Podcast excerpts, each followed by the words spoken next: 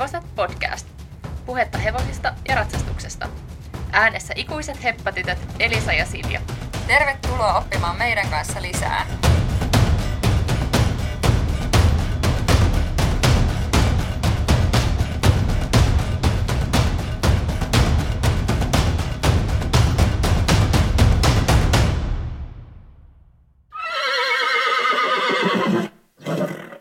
Meillä oli tänään aika heppapainotteinen päivä. Me käytiin aamulla ihan kukonlaulu aikaan tallilla, kun meidän omalla tallilla oli noin koulukisat, mihin me ei siis kumpikaan osallistuttu, mutta piti käydä ratsastamassa sitten aamulla ennen kuin ne alkoi. Ja sen jälkeen me suunnattiin Helsinkiin Go Expo Horseen, jossa mä olin itse asiassa ensimmäistä kertaa, mutta Silja ollut, ollut joskus aikaisemminkin. Sehän oli itse asiassa aika hauska se meidän saapuminen sinne messuille. Haluatko Silja kertoa siitä? Joo, oli kyllä tosi kiva käydä nyt vähän niin kuin toista kertaa siellä, että aikaisemmin ne messut on ilmeisesti kulkenut nimellä Horse Fair-messut, koska ainakin muutama vuosi takaperin niin on itse samantyyppisillä messuilla ollut tämän nimisillä messuilla. Ja tosiaan me ei oltu mitenkään hirveästi tätä suunniteltu sun kanssa, että oli vähän sellainen, että no mennäänkö lauantai, no ehkä mennään, että jos aikatauluihin niin kuin sopii ja muuta, niin ei oltu mitään lippuja tosiaan ostettu valmiiksi. Ja sitten sinne messukeskukseen keskukseen käveltiin sisälle ja mentiin sitten, oltiin menossa siihen lipun ostoluukulle. Ja sitten siinä oli sellainen nuorten miesten kautta poikien porukka siinä. Hekin olivat menossa samoille messuille, tosin en, ei näyttäneet ehkä siltä, että olivat tonne hevosmessuille menossa, mutta että siellä oli tosiaan muitakin tällaisia lajeja täällä Go Expossa, niin he oli sinne menossa ja heillä oli kaksi ylimääräistä lippua ja sitten he kysyivät, että haluttaisiko me ostaa kaksi lippua yhden hinnalla, niin siitä sitten mobile peillä siirrettiin pojille rahaa ja päästiin sitten tosiaan molemmat yhden lipun hinnalla sisään. Se oli hieno aloitus näille messuille. Se oli kyllä hauska sattuma. No sitten näin messuillahan siis kaiken näköistä erilaista ohjelmaa, oli ihan tällaisia niin kuin kansainvälisiä 120 ja 130 senttimetri luokkia, esteluokkia. Käytiin katsomassa itse asiassa pari kappaletta. Yksi oli tällainen nuorten, tai itse asiassa kolme kappaletta me käytiin yhteensä. Että oli yksi tällainen nuorten hevosten luokka ja sitten oli kaksi tällaista, oli tällainen small tour ja sitten tällainen toinen luokka.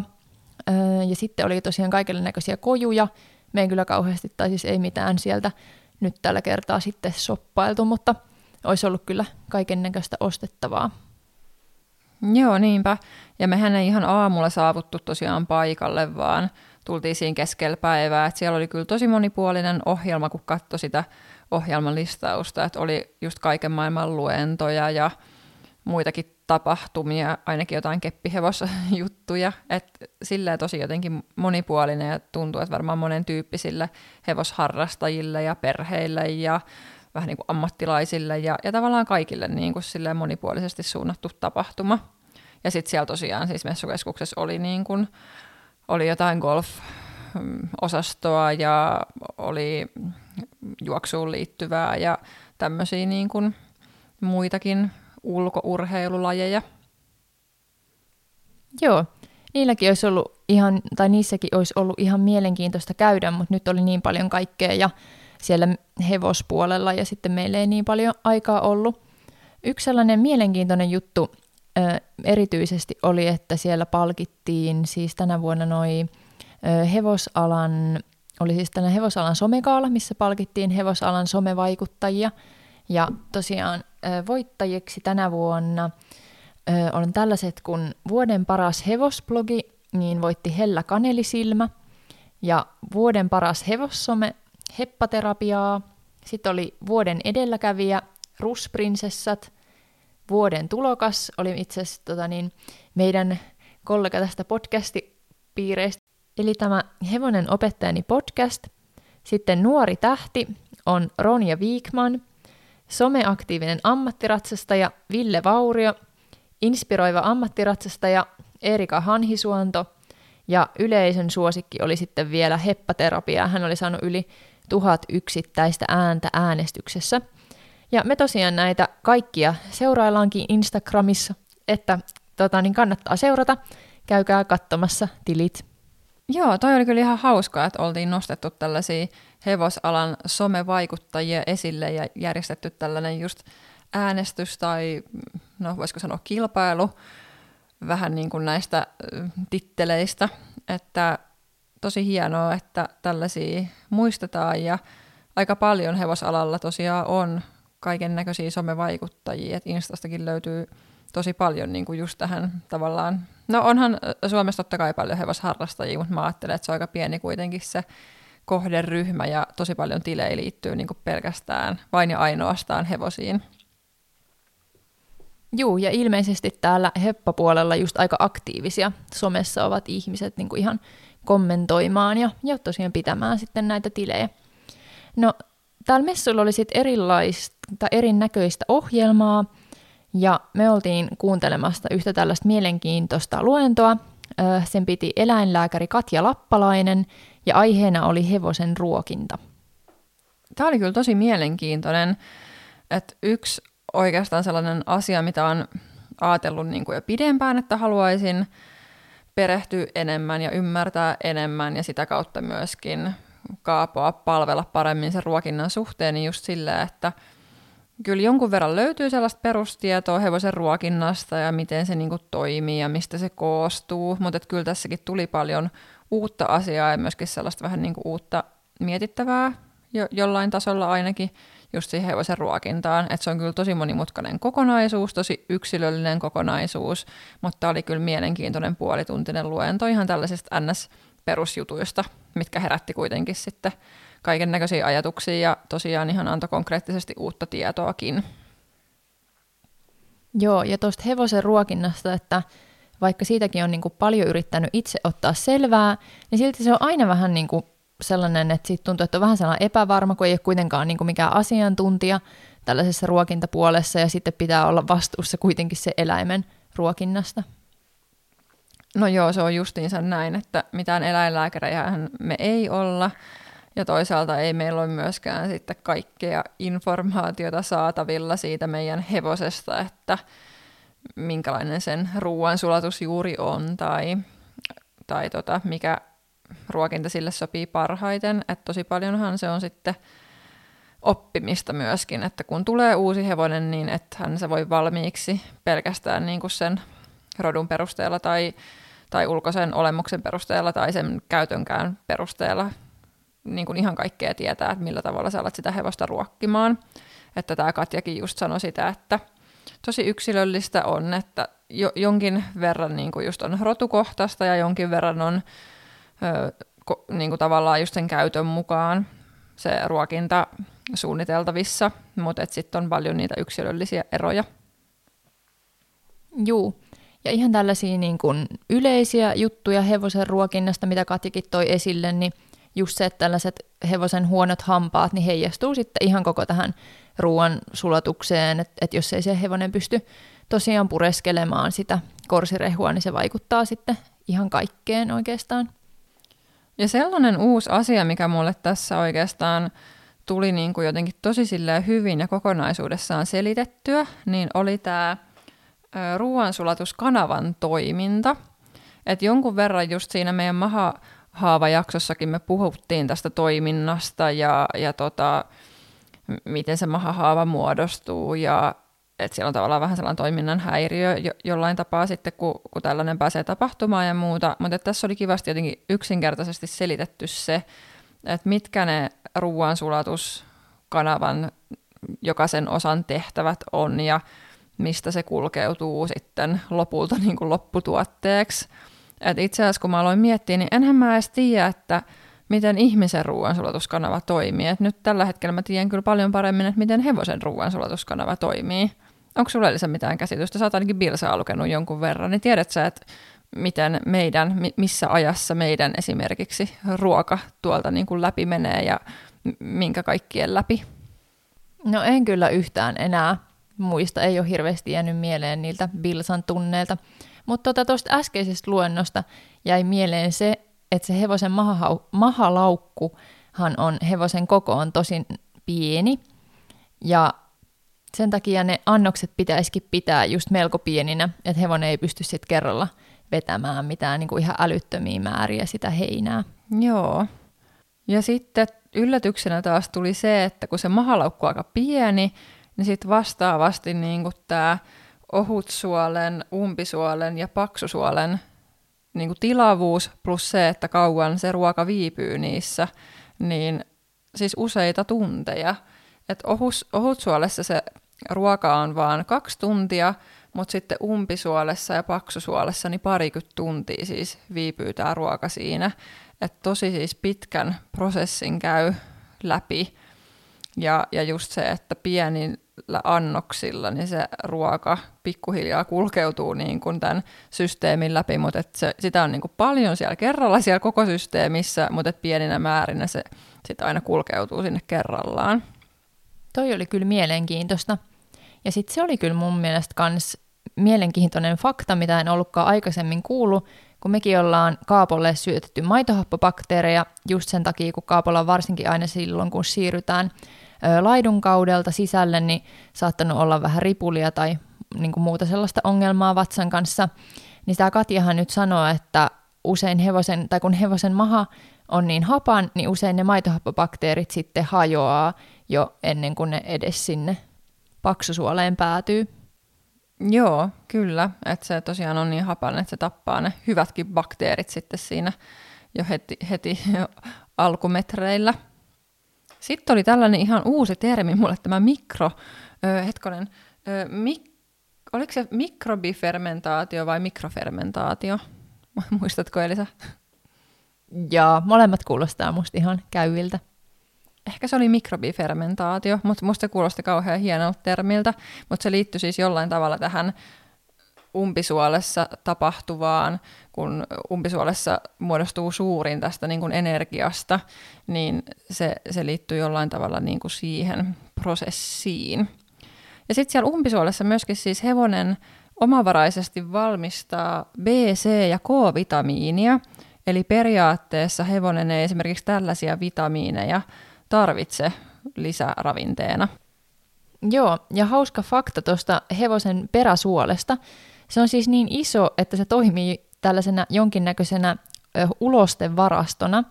Ja Katja sanoikin, että hevosen ei ole itse asiassa aina ihan pakko kakata, vaikka usein just ratsastuksen aikana hevoset paljon kakkaakin. Niissäkin on kyllä jonkun verran eroja. että mä muistan, että se meidän vanha heppa, se simppa, ja tuntuu, että se oli oikein oppinut sellaiseen, kun meidän maneesissa pitää aina noin kakat kerätä talteen, että ne ei saa jäädä sinne lojumaan. Niin sitten tuntuu, että, että se oikein tahallaan teki oikein pieniä läjiä aina, että sieltä just kun oli pääsemässä hommiin, niin sitten sieltä joutuikin tulee alas sieltä sellaista. Joo, Simpan varastus oli kyllä selkeästi joku toimintaprobleema. No sitten oikeastaan toinen osa, mistä tämä Katjan luento koostui, niin oli sitten tämä hevosen ruokavalion koostumus, mikä sitten ehkä oli sitä tutumpaa asiaa kuin tuo ruoansulatuskanavan toiminta. Hevosen ruokavaliohan koostuu just tavallaan neljästä osasta, ja tämä on sitten niin kuin hyvinkin yksilöllistä, että miten, miten nämä osat suhteessa toisiinsa muodostuu, mutta siinä on sellaisia tiettyjä kyllä peruspalikoit olemassa. Eli nämä osathan on karkearehut, väkirehut, valkuaisrehut ja lisärehut. Ja tosiaan se karkea rehu, niin se tärkein elementti siellä on se hyvälaatuinen heinä, eli se on niin kuin kaiken, kaiken ja jokaisen hevosen ruokavalion peruspilari ja perusta. Joo, ja se ihan pelkkä heinähän riittää, jos se on tarpeeksi hyvälaatusta niin tällaiselle hevoselle, joka on siis ihan levossa, että jonka kanssa ei treenata, niin sellainen hevonen ei juurikaan muuta tarvitse ilmeisesti kuin heinää. Mutta heinä pitää tosiaan olla tarpeeksi hyvälaatusta, se ei saa olla esimerkiksi homeista, ja sitten siinä ei saa olla liikaa sokereita. Joo, tämä sokerijuttu on kyllä sellainen, minkä mä oon aikaisemminkin tiennyt, just kun on hevosia ollut ja ja tota, yhdelläkin hevosella meillä kerran, niin epäiltiin, että silloin olisi ollut kaviokuumetta, niin on tullut just tutuksi tällaiset, niin kuin, että minkälaisia riskejä liikasokerimäärä voi aiheuttaa. Ja tosiaan se sokerimäärä siinä heinässä niin pitäisi olla ö, alle 150 grammaa per yksi kilo. Ja sitähän ei muuten siis voi tietää, kun tekemällä tällaisen heinäanalyysin, eli yleensä heinästä, heinistä heinän toimittaja, niin tosiaan sitten aina toimittaa tällaisen heinäanalyysin, eli siinä sitten näkyy, että mitä kaikkia arvoja se heinä pitää sisällään. Ja tärkeää siitä analyysistä on just tsekkaa tämä sokeriarvo, että minkälainen se on, koska sitten se taas vaikuttaa siihen, että minkälaista muuta esimerkiksi väkirehua, minkä tyyppistä väkirehua sitten siihen ruokavalioon kannattaa sisällyttää. Sitten tämä toinen palikka tässä hevosen ruokavaliossa oli, tai on väkirehu, ja sillä tosiaan täytetään sitten sitä hevosen niin kuin kaloritarvetta, että jos tämä heinä ei pysty sitä kaikkea tyydyttämään, niin sitten annetaan väkirehua. Ja väkirehuihin kuuluu esimerkiksi kaura, ja me syötetään nyt esimerkiksi Kaapolle Castro Plussaa tällaisena väkirehuna.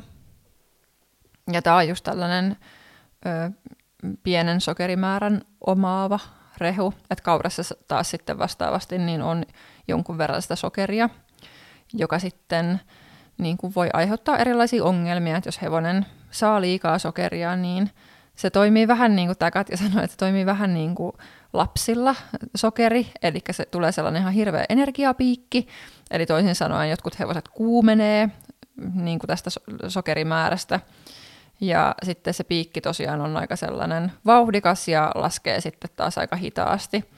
Että yksinkertaisesti siinä tapauksessa hevonen vaan saa liikaa sokeria. Joo, ja mehän ollaan just yritetty pitää sokeri mahdollisimman minimissä just tuossa kaapon ruokinnassa, mutta se liittyy just ehkä kaapon näihin vatsaongelmiin, kun on ollut tamahahaavaa ja muuta, niin senkin takia ollaan yritetty sitä sokeria sitten välttää. No sitten seuraava palikka, niin sanotusti. Tämä palikkajuttuhan oli mun mielestä muuten myös todella niin kuin mahtava oivallus. Eli se Katja kertoi tällä luennolla, että nämä palikat on tavallaan kaikki erillisiä osia, ja sitten jos haluaa muuttaa jotenkin hevosen ruokavaliota, niin, niin voi poistaa esimerkiksi yhden tällaisen palikan. Musta se oli ihan mahtava juttu. Joo, ja jos jotain muutoksia tekee, niin kannattaa tehdä ns. yksi palikka kerrallaan, eli ei muuta näitä kaikkia neljää palikkaa, vaan että aina yksi palikka kerrallaan, niin se on niin kuin helpointa tehdä sitä ruokinnan muutosta. Sitten tosiaan oli vielä nämä valkuaisrehut ja lisärehut oli sitten se neljäs palikka. Että valkuaisrehuihin kuuluu sitten esimerkiksi pellava ja soija ja sitten tällaiset ihan teollisesti valmistetut valkuaisrehut. Ja sitten lisärehut taas on siis näitä ns. perusvitamiinit, vitamiinit, kivennäis, ai, kivennäiset, muut hivenaineet, mitä me jonkun verran kanssa syötetään kaapolle, niin se on sitten tämä neljäs ja viimeinen palikka. Ja voisi sanoa, että tätä me ollaan ehkä jonkun verran nyt just niin kuin tätä viimeistä palikkaa, niin jonkun verran esimerkiksi nyt syksyllä ja talven aikana niin vähän muuteltu ja mietitty, että minkälaisia just vitskuja ja muita se saa ja mitä se ehkä tarvitsee. Joo, ja tämä palikka oli ilmeisesti myös sellainen, mitä vähän niin kuin kaikille hevosille, ainakin niin kuin kourallinen kannattaisi just jotain kivennäistä antaa, että vaikka sitten se hevonen pystyykin niitä jotain tiettyjä vitamiineja muodostamaan, mutta näitä kivennäisiä ilmeisesti sitten kuitenkin aina vähän tarvitsee syöttää lisää.